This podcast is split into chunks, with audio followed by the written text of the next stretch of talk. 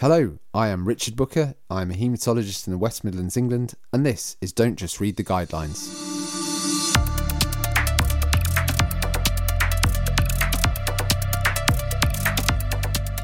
Don't Just Read the Guidelines is a podcast that explores ideas and research at the cutting edge of medicine, especially anything to do with blood. I aim to provide a platform to incredible people you probably haven't heard from before and share their work, ideas and opinions. We will take you beyond the guidelines and into the research behind them, and most importantly, into the sticky world of opinion and conjecture. You can subscribe to this podcast on your preferred platform, and don't forget to leave a review, as it really helps others to find the show. If you would like to come on the podcast or know someone else who would be great, please find me on Twitter, @RichardBooker. My guest on this episode is Dr. Gordon Caldwell. Gordon is a retired NHS medical consultant who finished his career up in Oban in Scotland, but worked in many places across the UK. Gordon has reached notoriety very recently for his photo, which went viral and was picked up by the national press, of him lying next to all the paperwork that needs to be completed for a medical patient. He's convinced that by cutting the crap, we can improve healthcare, improve efficiency, and improve the NHS. This is a really interesting discussion, and I hope you enjoy.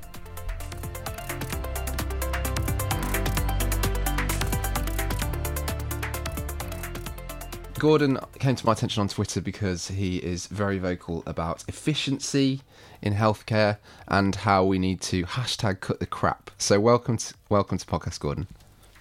Oh, thank you for inviting me. Looking forward to talking with you, Richard. So tell me how did you end up in the back and beyond, the beautiful part of Scotland that you live? Well, going right back, I did 3 years in Oxford as an undergraduate and then went to King's for 3 years where I graduated and worked shortly for 6 months there, and then down to Brighton for 2 or 3 years, up to Edinburgh as a medical registrar doing endocrinology and diabetes, down to the postgraduate medical school for 2 or 3 years doing some research, and then a senior registrar rotation in Newcastle for 4 years before moving to Worthing. I went there in 1993, became a consultant in general medicine, diabetes and endocrinology, and worked there through till the end of 2017 when I decided it'd be interesting to do something different for the last 4 or 5 years of my career, and moved up to the west coast of Scotland and got a job in Oban Hospital, a very small hospital, just 4 consultant physicians running the hospital, 3 surgeons, 2 radiologists and 2 or 3 anaesthetists, and worked there until September last year. How did you feel like your training up until that point prepared you for something so different?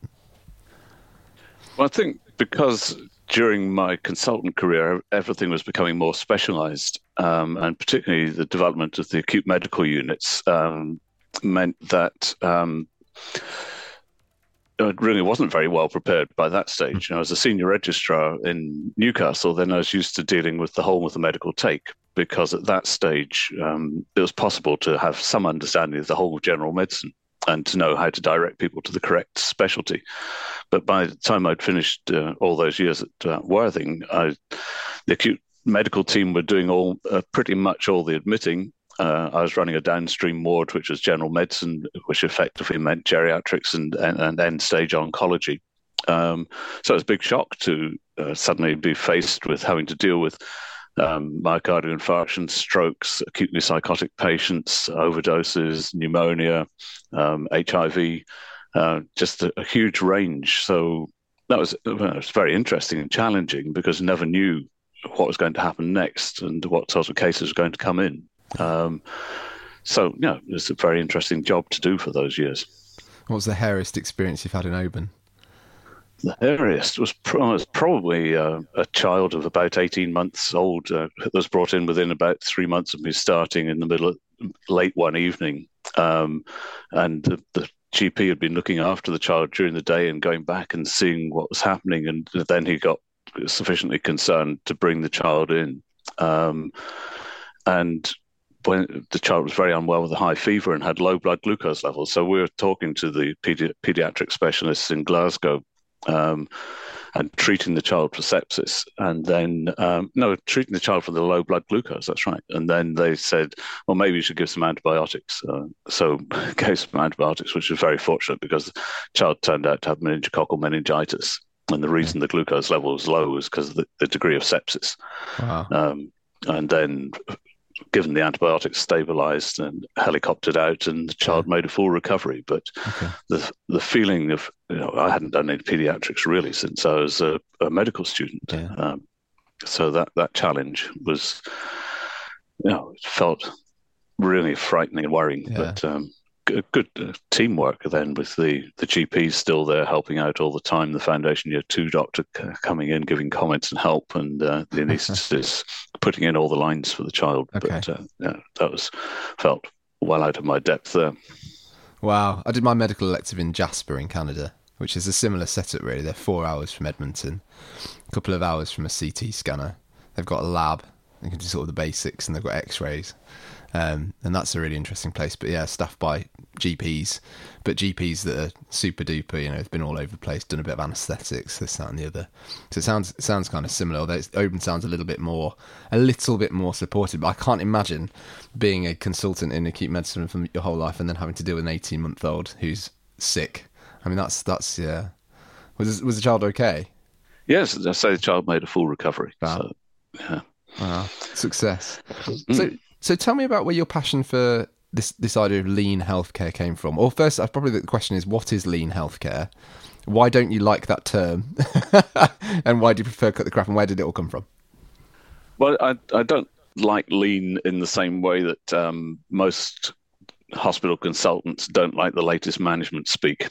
Because as you know, there's always some initiative coming through that we're meant to be following and is meant to solve all the NHS problems. And I think there's a lot of consultants see lean as do the same amount of work with less staff and see more patients. Or, it's do more work with whatever you've got and make it cost less. Whereas for me, I think inherently I'm lazy. And so I don't want to be doing stuff that's a waste of time. And I only want to be doing the stuff that really matters. So I think all my career, since I first saw a computer in about 1985, I thought the computer can do a whole lot of work for us. It can remember stuff, it can do calculations, should be able to free our minds up to think and do the work we're meant to do. So I was always interested in organising my work efficiently and making sure that I could see what was wrong with the patients and deal with their issues. So then when I got interested in quality and safety, people were talking about lean, and it just means don't waste people's time. And we've only got one lifetime. We've only got one lot of time. So it's really important we're not wasting it. And to waste anybody's time is an insult and disrespect, as well as slowing. Like in that context where I just talked about the 18-month-old child who had meningitis, we couldn't be filling in endless forms and 6 sepsis protocols and all that sort of stuff. We had to get on and get the child, the low glucose corrected, get the antibiotics into the child, get the blood pressure up, stabilize the child, get them ready for transfer by helicopter. Yeah. But what struck me is that there's so much now in the NHS that's inefficient, that is wasting staff time and taking us away from the patients. So for me, lean is about releasing time to think, or releasing time to be doing something else, not releasing time to make somebody unemployed or to save money. It's improving the quality. Mm. Who do you think wastes the most time then? Who's on the receiving end of that waste? Is it the consultants, the juniors? Is it healthcare assistants, nurses? Well, it's the patient who's who suffers most because we're away filling in forms and duplicating stuff manually, either on paper or in computer. That's taking us away from the patients and taking us away from getting the thing moved ahead swiftly. Yeah. I think probably nursing is more overburdened with waste than medicine. But in medicine, it's still very inefficient. I mean, my feeling is whether I was doing a post-tape ward round or doing an outpatient clinic, if you gave me an energy rating like a fridge, I'd be working at around about 20% efficiency. So 80% effort to generate 20% output. And I think most people would recognize the sort of inefficiency. Every time a letter comes in from a GP, it's got the patient's diagnoses and medicines listed in it. But we then end up writing that down in the notes or typing it into the computer. Then we dictate it to our secretary, who types it again, by which time there's a number of errors, so we correct it. Yeah. Then we send it out back to the GP, and it doesn't even link digitally with the GP, so the GP has to employ a clerk to go through everything and see what changes we've made to update their computer system. Yeah. Now, all of that slows everything down and affects every patient's care. Okay. I think for me, when I was developing a checklist for ward rounds to make sure we weren't missing anything important and to make sure we'd done a thorough job for other patients. And that was at the time when Atul Gawande was developing the World Health Organization Operating Theatre Checklist. So I got in contact with him and said, you know, ward rounds are our theatre of operations. What would you recommend for us on a checklist? And the most important thing he said was never introduce a change that slows down the necessary pace of clinical care. So, you know, those days I was responsible for a 24-hour take.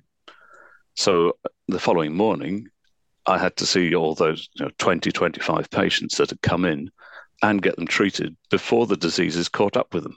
Yeah. So anything that we do that slows down the necessary pace of clinical care will have consequences.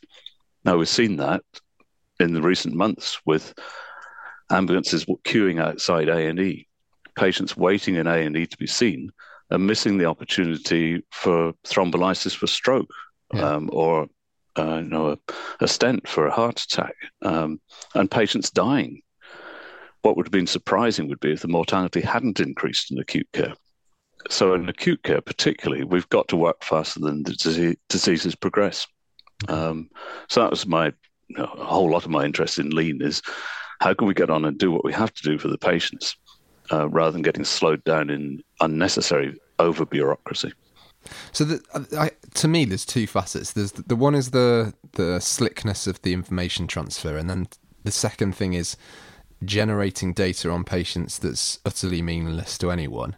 And anyone who knows me will be aware that my passion is evidence.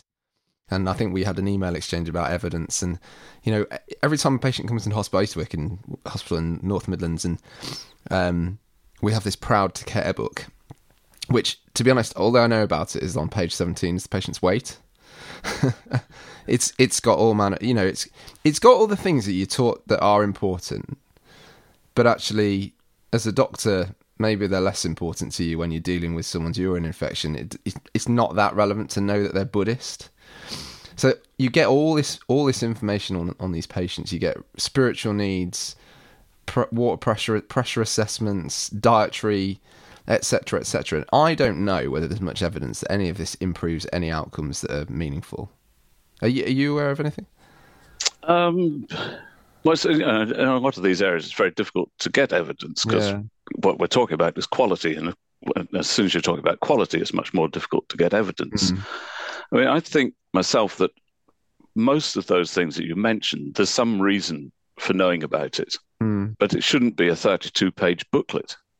And we should be able to summarize the headline for all of that on one side of A4 or two sides of A4, one screen, two screens of information. Because it might be of some significance if the person is Buddhist, but you shouldn't have to dig through wads of paper or screens and screens of information to find that out. So, of course, what you end up doing is asking the patient again what their religion is. And then they get annoyed because they've been asked 70 times already. So to me, it's that there usually is a reason for the information, but we haven't sorted out the fact that the pace of our work means you can't document it in a 32-page booklet. Yeah. It might be different if you're looking after somebody with rheumatoid arthritis over 10 or 15 years in an outpatient clinic. Possibly you have then got time. I'd still argue you probably haven't. So it's more to do with what is the value in the information. How do we know the information is valid, and how do we present it so that we can quickly assimilate it into our brains whilst we're at the bedside or in outpatients. And I think, you know, one of the things you mentioned there was the Waterlow score. Yeah. So, I mean, I think that's a very good example myself of how we've undermined nurses' professionalism. Because for me, a nurse who's gone through a university training and has spent, say, a year in general medicine or general surgery or A&E, something like that, can identify a patient who's a pressure risk, a falls risk, a risk of delayed discharge, dementia, delirium, within 5 seconds probably of meeting the patient, certainly within a minute, can identify all those risks. So why do we make her then fill in this 20 domain form for the Waterlow score? Yeah. And when you talk about evidence, they did when I was working in Worthing Hospital, they did a project on reducing pressure damage on the wards. And there were two prongs to the intervention. One was that they said everybody's got to use the Waterlow score and you must fill it in assiduously. And the other was they provided the nurses with a hotline to a mattress supplier and a bed supplier. Okay. And if the nurse phoned that line, within half an hour or an hour, a bed or the mattress turned up on the ward. Now, at the end of that, they had reduced pressure damage, so there's good evidence it worked. And, of course, they then said, well, that shows that the Waterlow score is really, really important. Yeah. And my response was, well, I haven't seen a Waterlow score correctly calculated during the whole of that project because there's a domain which says, has the patient got respiratory or cardiac failure? And the nurse has never filled it in.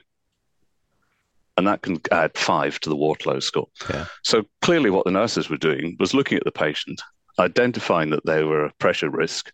They got this wonderful new system, phone up for the mattress or the bed you need, and then went back or filled in the Waterlow score so you got the number that justified the phone call.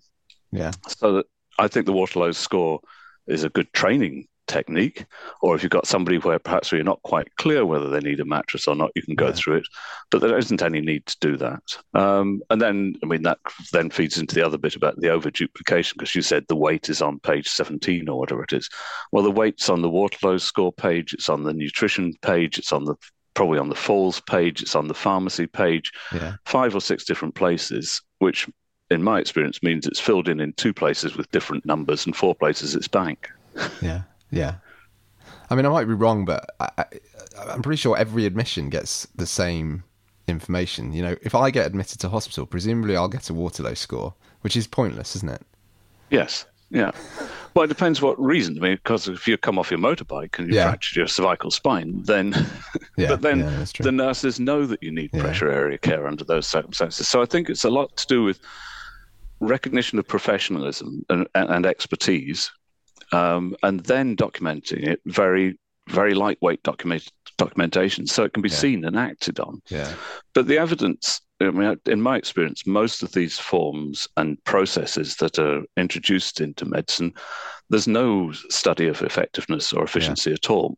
Yeah. We're given them, here's another form which will only take a minute to fill in, and it's added on to 30 forms that we've already got, and always looking at the same information.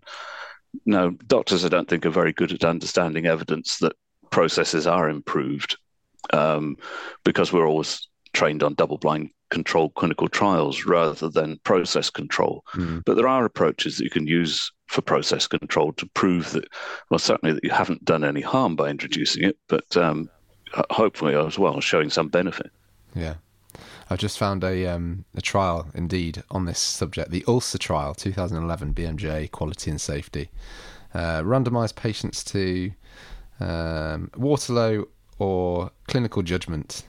The authors found no evidence to show that 2 common pressure ulcer risk assessment tools are superior to clinical judgment. Resources associated with the use of these tools might be better spent on careful daily skin inspection and improving management targeted at specific sites. That's 2011. We're still doing it. It's interesting, isn't it? Yes. I mean, I think the big quality control in medicine should be the senior nurse, the charge nurse or sister, and the consultants. And we should be checking the quality of the work. So one of the consequences of the nurses having to fill in all that documentation is that sister seems to be in her office all the time, doing paperwork and rotas and such like, rather than out on the wards, so, right, there's a standard protocol for putting in a urinary catheter. Are the staff following it? Yeah. Or not? Are we getting more urine infections than we should do? And if we are, is that because people have forgot how to follow the procedure? Yeah. Or maybe they can't follow the procedure because there isn't a nice room that's clean where you can go and take the patient to put the catheter in. So we've substituted the direct supervision by sister or charge nurse and the consultant with a whole lot of paperwork. And as you say, there's no evidence that it works. And I suspect it's actually counterproductive a lot of the time. So what would your ideal 1-2-page A4 look like? Would you, you know, this nutrition screening and the falls risk and things, would you just have a tick box, nurse's judgment, this patient looks all right, move on, for all those things? Or would you keep any? Back in 2010, I introduced something like that onto the acute medical unit in Worthing. And it said, this was for the nursing assessment for the acute admissions, because the nurses were telling me they were spending up to 40 minutes filling in the paperwork for each admission, 30 admissions a day, whatever. It seemed crazy to me. So I developed one side of A4 which said that my name is Jane Smith, this is my NMC PIN number. In these areas of care, I think there will or won't be a problem, or there won't be or will be a problem. So if you had walked in, and I know you're possibly DVT or something like that, and you look fit and healthy, the communication, falls, nutrition, all those things would just be no, all the way down. Yeah. And if there was one that said yes, I don't know, maybe the reason you're thinking about DVT is you'd recently fractured your ankle and you got a bit of metal work in it, then you probably would be a falls risk. So then it'd say, yes, falls risk, got a contraption in their ankle, might well trip over. Ask them to call for help before they go to the toilet.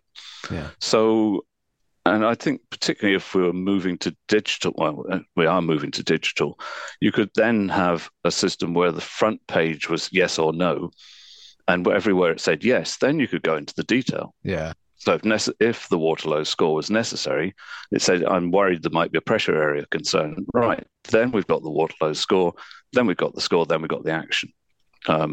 That would be a bit more difficult to do on a paper basis, but on computer basis would be, to me, an effective way of doing it. Okay. And of course, if we computerize it, then the next time you come in, we can just copy all the information through and edit and update it. So, you know, it's something very much headline that you can assimilate quickly. So when we put that in, the nurses were saving something they thought like 20, 25 minutes per patient. Wow. I could pick up the sheet of A4 and see that this patient was fine, apart from the fact they're deaf. Okay, well, we can deal with that. But the director of nursing didn't like it, I think, because she felt I was interfering with the nursing process. A patient came through who had a pressure damage and it wasn't identified. So she said, well, that was because of your process. Well, I suspect obviously it wasn't necessarily my process. It was because, for one reason or other, the nurse hadn't looked at the pressure area. Yeah. And it would or wouldn't have looked at it regardless of the paperwork. So unfortunately, that was dropped. We introduced again something very similar to that in Fort William, which is just north of here. And at the beginning of the pandemic, we put in a single side of A4 that did the whole nursing assessment. And the nurses updated every day. But again, as soon as the controls came back in again, that was taken off and back to the 30-page booklet stuff. Why are people so fond of it? I don't understand. It's this idea of, you see one thing goes wrong and it's immediately this change. But it's all crept in. It's crept in really slowly, hasn't it? You'd think the nurses would love this. I guess the staff nurses love it, don't they? Yeah, the frontline nurses love it. But I think there is a group of senior nurses who over the last 2 decades have gone into education and governance, who, as you say, believe firstly that things should never go wrong. Well, it wouldn't be professional work unless it was grey areas where things are sometimes going to go wrong. And the response to something going wrong is a new form and a new piece of paperwork rather than a change in the system or a change in the process to make things easy. So going back to that pressure damage, what made the difference was they've got a contract with the bed supplier and the mattress supplier. Now, that really would make a difference. And, you know, the consequences are really serious. I don't know if you read recently that in Highland in 2019 at Raigmore, a patient fell on the ward several times, banged his head, and eventually died of the consequence of the head injury. And now Highland are being fined by the Health and Safety Executive. Now, the nurses on the ward said that man needed one-to-one nursing and put in the appropriate applications for that, had done presumably all the falls assessments. And the patient still fell. Well, they didn't get any extra staff, and the patient fell and got injured. Now, if we're under pressure, which we are now, and we were in 2019, what you need to do is to free the staff to be able to do the stuff that matters. What we know about falls is it relates to frailty, which we can't do much about, and staffing levels. So if we're understaffed, much better to have the staff with the patient rather than filling in all this extensive paperwork. Yeah. And I think that case really illustrated the danger of this huge amount of paperwork, which affects nursing, but affects us in medicine as well. Mm. And it takes away a whole lot of the joy of the work, I think. And if you're not enjoying work, then it's difficult to retain staff and you get more understaffing. It's even the soft things like, you know, we have in our emergency assessment unit for cancer, we have a clerking booklet. You know, it's got pictures of the lungs and pictures of the abdomen. And then it's got this horrible area called neurological assessment that no one ever fills in because you're not going to do a full neuro exam on someone who's coming neutropenic sepsis. It's just unnecessary. You think, where has that come from? Why do we need this booklet? Why can't I just clerk this patient? I mean, again, well, I think that's interesting. So back in 2007 or something, we did a project on a clerking pro forma for the Royal College of Physicians. You know, did we like it or not? And I said we'll do it just to get good relationships with the Royal College. And surprisingly, at the end of the week, everybody liked it, okay. Or they wanted to stick with it, but they wanted changes. So eventually I went through, 30 PDSAs in a month and got something that worked. But the advantage of the clerking pro forma is that there is a place for everything and everything should be in its place. Yeah. So like you were saying, page 17 was the weight. On the clerking pro forma, top of page 3 should be the smoking history and the alcohol history. So I can see that bit. But I think I think it went out of control, and again, it's partly I think the restrictions of it being paper-based. Because if you make a nice database screen, then you can expand or contract or remove bits, or you know. So on screen, you could say, "Did you see the patient walk into the A&E?" Yes. Okay. Well, they can walk. That's at least we know they haven't had a dense stroke. So it may not be a full neuro exam, but you've got something under neuro. Mm-hmm. So you know, it went out of control. The one that we were using most recently in Highland, I thought was horrible because history of the presenting complaint was reduced to about 2 square inches. And yet there's a whole side of A4 for the VTE assessment. And terrible, you know, having to list the meds about 3 times and all sorts of things. So, again, that shows the limitations. And I then, as we're trying to go digital in Highland, I introduced just a Word document template, which was, I did a short clerking and a long clerking. And even the long clerking was only about 5 pages, I think. But the junior doctor started using the short one, which was meant to be, you've been transferred from another hospital and we're tucking you into bed. Okay. But I thought, oh, that's interesting. And because they were some of them GP VTS trainees, sort of graduated 3 to 5 years, they could do it all on 1.5 sides of A4 because they knew the important positives, the important negatives, and how to put it all together. So that it started to interest me in thinking that we actually constrain diagnostic thinking by whatever technology, whether it's a clerking pro forma or a computer. We are affecting the way that people think diagnostically, which, again, was interesting to me because some of the juniors are saying they really like the computer form and others are saying, well, I like to sort of doodle whilst I'm writing my notes.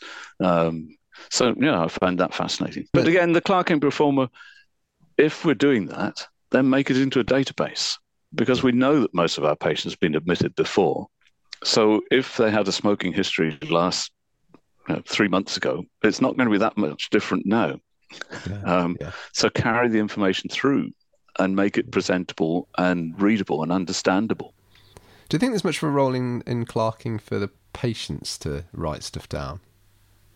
Should be a bit wary about that. I always thought, you could have your patients in your A&E waiting room, basically, fill out their history. Mm-hmm. And even looking into the future, they fill out their history. AI can tell you, who you need to prioritise. Yeah. AI could maybe discharge a few. No, I'm sure that patients are one of our least used resources and very valuable resource.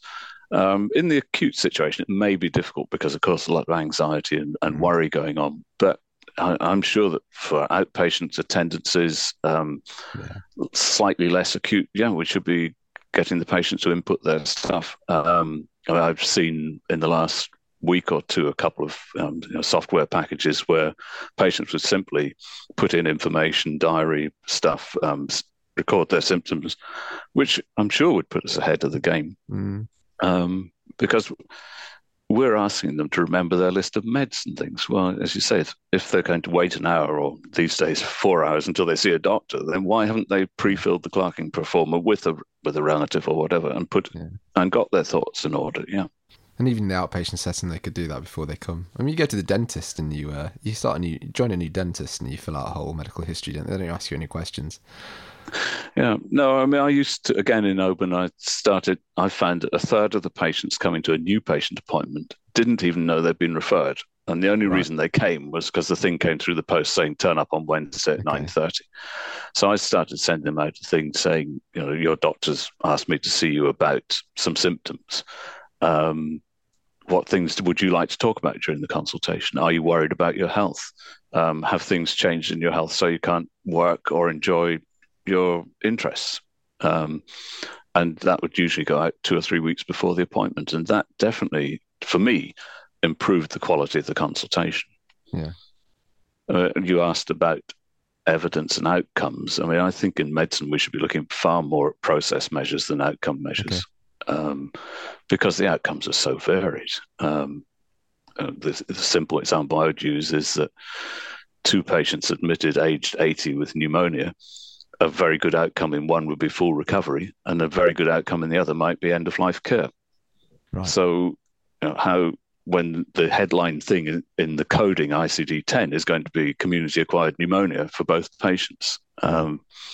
So I'm much more keen on looking at process measures. And that's why I published that paper on 10 quality indicators for clinical consultation. So tell me what process measures, just for... Well, I mean, again, because it's quality, it's difficult. But to me, the patient should be prepared. So they should know what the consultation is about, and they should have had a chance to think things through before they come. The doctor should be prepared, which means you don't just pick up the notes or switch on the computer and see who's coming through the door next. You've got some conception beforehand. That the consultation should feel unhurried, both for the clinician and for the patient. Now, you can have an unhurried consultation that lasts 90 seconds, and you can have a hurried one that lasts 40 minutes, but it should feel unhurried. You should be able to hear yourself think. And you should have some refreshments every now and then. So very simple measures that would seem obvious to people. And if we're looking at those sort of measurements, indicators, and then you get some idea where things are going wrong. So I did my 10 quality indicators, and I don't know, analysed 4 clinics or something, and it told me, I suppose, what I really knew is that I was spending a whole amount of time on the computer alt-tabbing between different IT applications, even during the consultation, to, I don't know, find the latest thyroid function test results and the CT scan of the pancreas, whilst the patient was trying to tell me something important about their health. I'm hopeful that things like You know, the IT can improve, but the NHS is always 10, 20 years behind real technology. It's really difficult when you've got a big structurally inert organisation to change, isn't it? What would you... I mean, it would be lovely to have the world's most perfect IT system for a hospital, which does exist in University Hospitals Birmingham. It's called PICS. It's brilliant. Yeah, it's been designed in-house for an NHS hospital, and you know, they all have their problems, but it's great, and it's all mostly in one place. But clearly, if you went into a major hospital and wanted to change the IT system, that's a big deal. I really like your idea of the one page summary and letting the nurses use their clinical judgment. But I appreciate that you've had barriers to implementing that. What do you think? Do you need any extra data, evidence of benefit, or what can you do? What project could you do, and what data could you collect to convince people who are really viscerally opposed to this that it's a good thing? I think the only thing I could suggest is that they actually go down to the shop floor, whether that's A&E, AMU, the wards, outpatients, and experience it. Mm-hmm. You know, I've had lots of senior leaders and managers come on my ward rounds, and generally they say, "Oh yes, you look very busy," but they don't seem to understand what's going on underneath it. So, you know, I think that senior nurses and senior medics in leadership positions who they should be experiencing the clinical work and experiencing the frustrations themselves. Mm-hmm. So, I mean, I was speaking recently to Dame Donna Kinnair, who used to be the chief executive of the RCN. And when she was a director of nursing, she used to make time to do between 2 and 4 weeks of work on the nurse, as a nurse, on the shop floor alongside healthcare assistants. So she knew what it was like and knows what it felt like. But even that can have some limitations, because I think some people...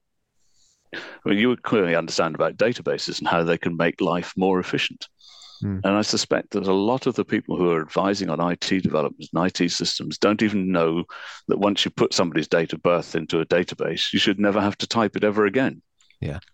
Once you put their address in, you should never have to type it again. Once their diagnosis has gone in, you should never have to type it again. Yeah. So you have to have people who understand both the potential of computing and the clinical processes, and see, I mean, what a nightmare it is really for, I mean, which patients experience all the time. You know, as soon as they cross from primary care to secondary care, their information's cut off. There isn't any link between the two.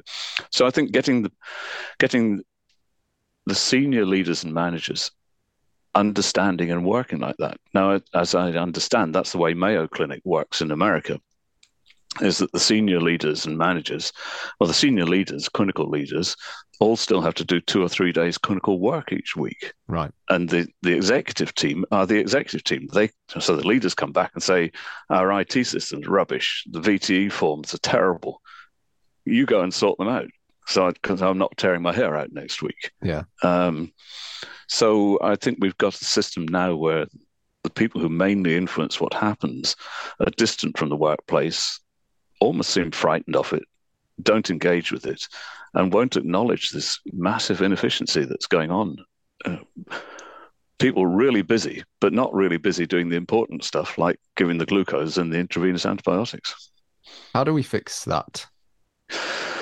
I wish I knew the answer to that. No. I was hoping you would be the one person who would know the answer to that. No, I think... Well, my vision would be, if you could get, like you've already said, your hospital's got a really good IT system. So, I mean, that suggests that you're working in a hospital where they're amenable to the idea that if the systems and processes ought to support patient care.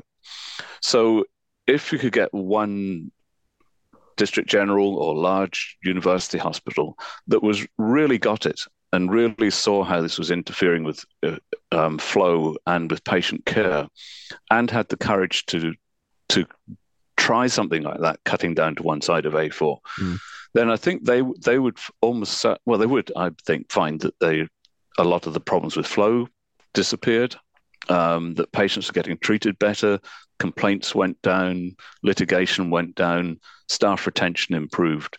So it really needs a chief executive who gets it, a medical director who gets it, a director of nursing who gets it, a legal department who's willing to run with this terrible risk that if they don't fill in the 32-page form incorrectly, they're going to get sued. Yeah. So, I think it needs very senior, a strong leadership in a flagship organization, really, to prove that it can be done. And maybe you need to have those conversations about, you know, what happens when this patient has a 4 when they didn't have the full risk assessment done. You need to have those. You need to have those conversations in advance about the fact you're comfortable with that. Yeah. Well, I think that looking at other businesses in the health service, we have standard operating procedures, but we don't actually make them overt. I think when I was training as a medical student, it was pretty overt. This is the standard operating procedure for the management of asthma. You do this, this, this, this, and this. And certainly, I was talking about insertion of a urinary catheter. Well, the hospital should just have, this is the standard way we do it. Ideally, I don't know, an A3 poster with lots of visuals on it, which you could clip to the trolley when you're putting in the urinary catheter. Then at the end of that, you just put into the notes, I, Gordon Caldwell, put in a size 14 catheter, residual volume 200 mils. I want hourly urine volumes. I followed the standard operating procedure. Because it's, as I think what we've done is shot ourselves in the foot. We believe if it's not documented, it wasn't done. Well, that is true. But that doesn't mean you need to document it in 140 data fields. Yeah. We've decided that. All the lawyers want to know is, what's the standard? What's the ordinary way of doing it?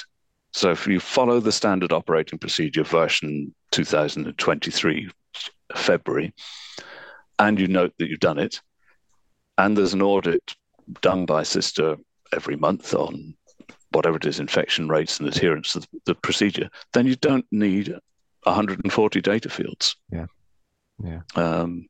So, you know, if you can get a group of people who are really committed to that and really believe it, if they had the courage, I think they'd end up with a far happier, better treated patients and far happier staff. Yeah, absolutely. So this is hashtag cut the crap. This is the campaign, isn't it? Tell me a bit more about that. Well, yeah, I suppose I'd read about lean, and particularly I started with a book called Toyota Culture, the Heart and Soul of the Toyota Way, by Mike Hosius and Jeff Leiker. And yet again, I was aware that doctors hate management speak and hate waffle and all the doctory, all that management talk, and think that lean's to do with KPMG coming in and annihilating your staffing levels. So I just wanted to have something that I knew that if you said, go to staff and say, what gets in the way of you doing the work you want to do? What's the crap that stops you doing it? Then they'll all just start talking and tell you. So the nurses, whenever you go to the ward nurse and say, what's the crap that stops you doing what you want to? They say, all this bloody paperwork. And if you came to me in the middle of my clinic, A&E one morning, and I was seeing a patient with a TIA who had to go to the TIA clinic the next day, what gets in the way? Well, it'll take me 20 minutes to do the note to the GP saying the patient's coming to the TIA clinic tomorrow, and another 20 minutes to fill in all the request forms by hand. Yeah. So that's the crap. So it seemed to me that doctors would listen to cut the crap, whereas if you said, "Oh, we're doing a lean project," they'd all just go off to sleep again. And if anyone's not seen it, there's a now viral photo of Gordon lying next to. Is it that half? It's half the clerk. I asked charge nurse on our ward if she could give me one piece of paper. One copy of every piece of paper that was needed if the patient was an acute admission to a medical ward with diabetes and needed intravenous antibiotics. Yeah. So that picture with me lying beside it is the top half of those forms, and there's another picture where they turned them over to show that they're double-sided. And I was just laying them out on the floor when my secretary, Lindsay, came in and said, what on earth are you doing? So I told her, and she said, well, lie down there and I'll take a picture with your phone. And that was November 2019, and here we are over 3 years later, and it's still the same mess. Yeah. And I think I emphasize that that's the paper forms. And if you just take those paper forms and put them into computer, you get even bigger mess. So any project where we're trying to cut down that over bureaucracy and manual reduplication has to be done before you computerize. Yeah, absolutely. That's been a really enlightening discussion. Thank you. I'd really encourage anyone who listens to this, of which there aren't that many, but to find Gordon on Twitter, at Dr. Gordon Caldwell, and reach out if you're a senior in a hospital somewhere in the UK who's brave enough to do this. I completely agree with you. You know, we can if we can liberate nurses' time, doctors' time, even if it's just 20 minutes per nurse per day. It would be more than that, but even if it's that magnified across a trust is massive.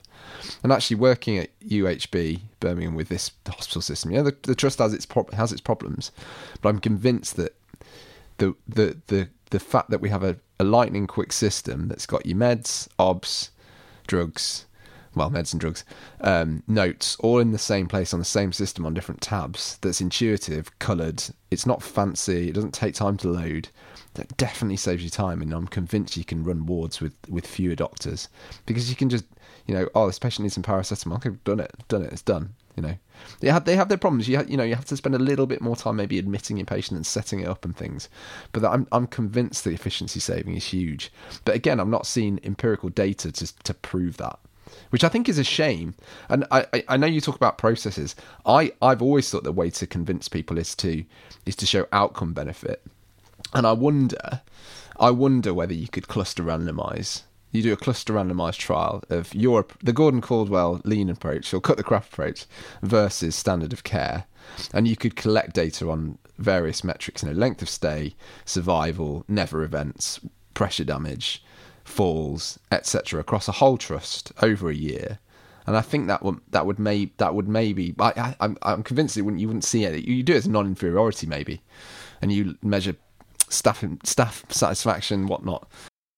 No, I think those sort of, well, those, again, a whole lot of those are really sort of process measures. Yeah. And, you know, going back to your bit about the form of IT that you have there, I know that when I was in Worthing, one of my foundation year twos had just come down from King's, and he said that doing the same work in Worthing that he'd done in King's took 2 hours a day longer. Yeah. So, and as you say, you might need fewer doctors. I'd say no. If the objective is, can you get the doctors doing the things that matter? Yeah. So we don't spend nowhere near enough time on shared decision making, for example, in hospital that we should do. But so if the time wasn't spent filling in all those dreadful forms, then we could be spending more time with the patient explaining what the diagnosis and what the treatment options really are. I mean, that's a simple example. So, and then the other comment I'd make about that was that Gawande said never slow down the overall pace of clinical care. So I agree with you. There are bits that sometimes can take longer, but save time eventually. And the sort of analogy, remember when we used to send Christmas cards to all our friends, if you put the effort in to put their names and date and addresses into a database, then you never had to write their address on the front of the card any longer because you print a label. Yeah. So that took a little bit of time the first year, but you saved time eventually. Yeah. So I'm sure there's a lot of, you know, it's not just that everything has to be quicker. You have to look at the overall pace of care and make sure that you're not slowing that down, and that something that you're putting the effort into at the beginning pays off later on. Yeah. I've been involved with I was at a symposium a couple of months ago about trying to fix the NHS. And it was really interesting. We had quite a few sort of senior nurses from various hospitals in the Midlands and come up with some good ideas. And I will definitely take this back to the next one. Well, your bit about the patient involvement, I think, is really important. And we vastly underutilise patients. Yeah. And the best data about the patients exists on the GP systems, and to me it was a real disappointment that go live in November didn't happen with sharing the patients' notes online, and there was a hold up on that again. When I was working in Oban, I don't know if you know, we can't see any NHS England data in Scotland. It might as well be Uganda for how much information we can get. But looking after patients from the States was actually quite easy, because they just used my mobile hotspot, got their smartphones fired up, and you could see their echocardiogram from 3 weeks before. So I think empowering the patients by giving them access to the information, which goes back to could the patient prepare? Well, why should they have to prepare? Why can't they just switch their phone on and show us? Yeah. Why can't we download that information digitally? That's a really neat governance workaround, isn't it? Giving the patient the power to have their. I don't know why if you want to see your notes, why on earth do you have to submit it in writing? They're your bloody notes. Yeah. Well, again, going back to when I was a medical student, I went to Kenya in 1979, and we're in a very remote part of Kenya where the people were illiterate, but the mothers carried their antenatal records with them, and they turned up 2 weeks before their due date to live in the hotel until they had their babies. So they entrusted illiterate pregnant women in Kenya with their own notes, but still we seem reticent. England's much better than Scotland. There seems to be no idea in Scotland that patients ought to have access to their own notes online at all. Maybe we find it easy to trust illiterate people because we know they can't read it and misinterpret it. But I think it's a very outdated approach, isn't it? This paternalistic, oh no, we can't possibly let the patient have the actual blood result figures. This is they could get it wrong. Well, we get it wrong all the time anyway. But Gordon, that's been fantastic. Okay, yeah, I've got to wrap it up now as well, Richard. That's fine. Thank you so much, and enjoy your beautiful home location. And I'll knock on your door when I drive past. Thanks so much. Cheers. Bye.